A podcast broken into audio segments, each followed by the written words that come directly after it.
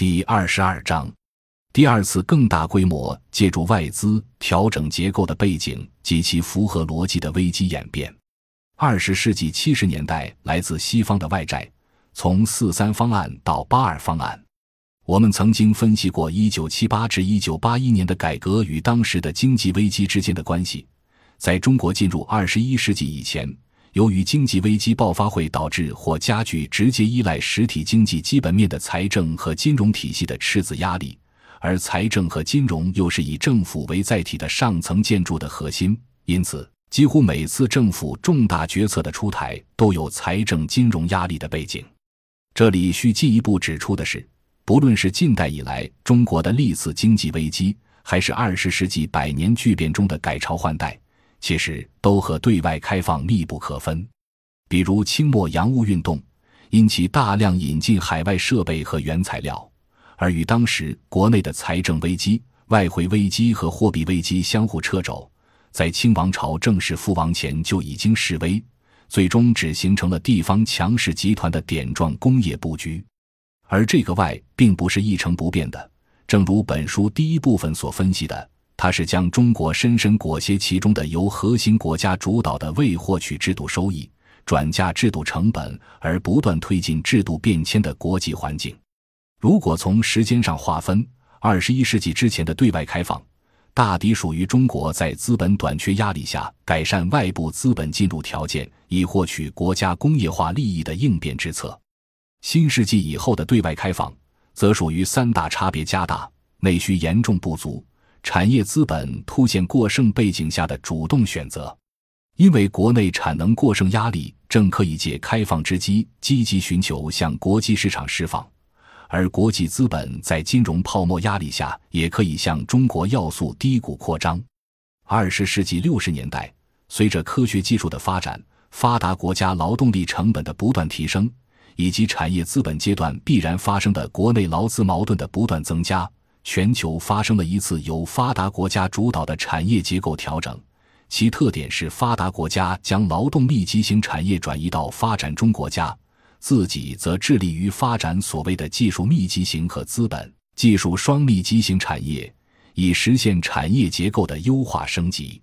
于是，完全没有制度障碍的国家地区首先承接了本轮产业转移。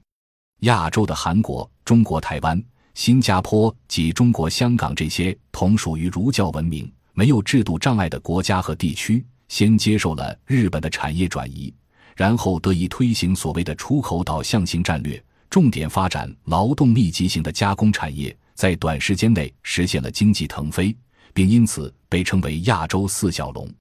只不过，因为四小龙地域狭小，因此。国际产业转移的结果是，接受地的资源要素迅速被重新定价。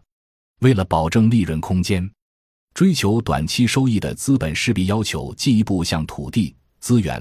劳动力要素价格更低的国家和地区流动。一九七二年是个对世界和中国都很重要的年份。一是美国单方面放弃布雷顿森林体系后，随之而来的是产业资本流出。经济结构高度现代化，美元大幅度增发派生金融创新，于是依靠衍生品投机吸纳过剩流动性的金融资本全球化时代应运而生，与布雷顿森林体系的瓦解似乎相互呼应。二是中国借尼克松访华和美国解除长达二十年的对华经济封锁之际，转向用西方的投资改造工业结构。毛泽东在接受了中国军事将领关于世界大战在二十年内打不起来的判断之后，在一九六九年中苏边境战争使双方军事敌对情绪可能蔓延的压力下，主导了恢复与西方的外交关系的一系列活动。同期，周恩来提出的“四三方案”，引进四十三亿美元的西方成套设备来调整中国工业结构。率先引进西方资本于国家工业化布局相对集中的沿海主要工业城市，以调整国内缺重少轻的工业结构，由此开始了新中国的第二轮仍然维持自主性的对外开放。不过，七十年代初期大规模引进西方项目和更为昂贵的服务来调整国内工业结构的代价，随即转化为与过去引资相类似的经济危机。统计表明了周恩来总理提出的“四三”方案的实施情况。中国从六十年代中后期到七十年代，用延期付款和利用中国银行外汇存款等方式，大规模引进的机械设备价值高达四十二点四亿美元。同期，中国马上就出现了与二十世纪五十年代初期第一次面向苏东对外开放的“一五”计划完成后类似的问题。国家进行扩大再生产的投资能力严重不足，特别是一九七四年以后，财政赤字连续突破一百亿元，而当时的财政总规模还不到八百亿元。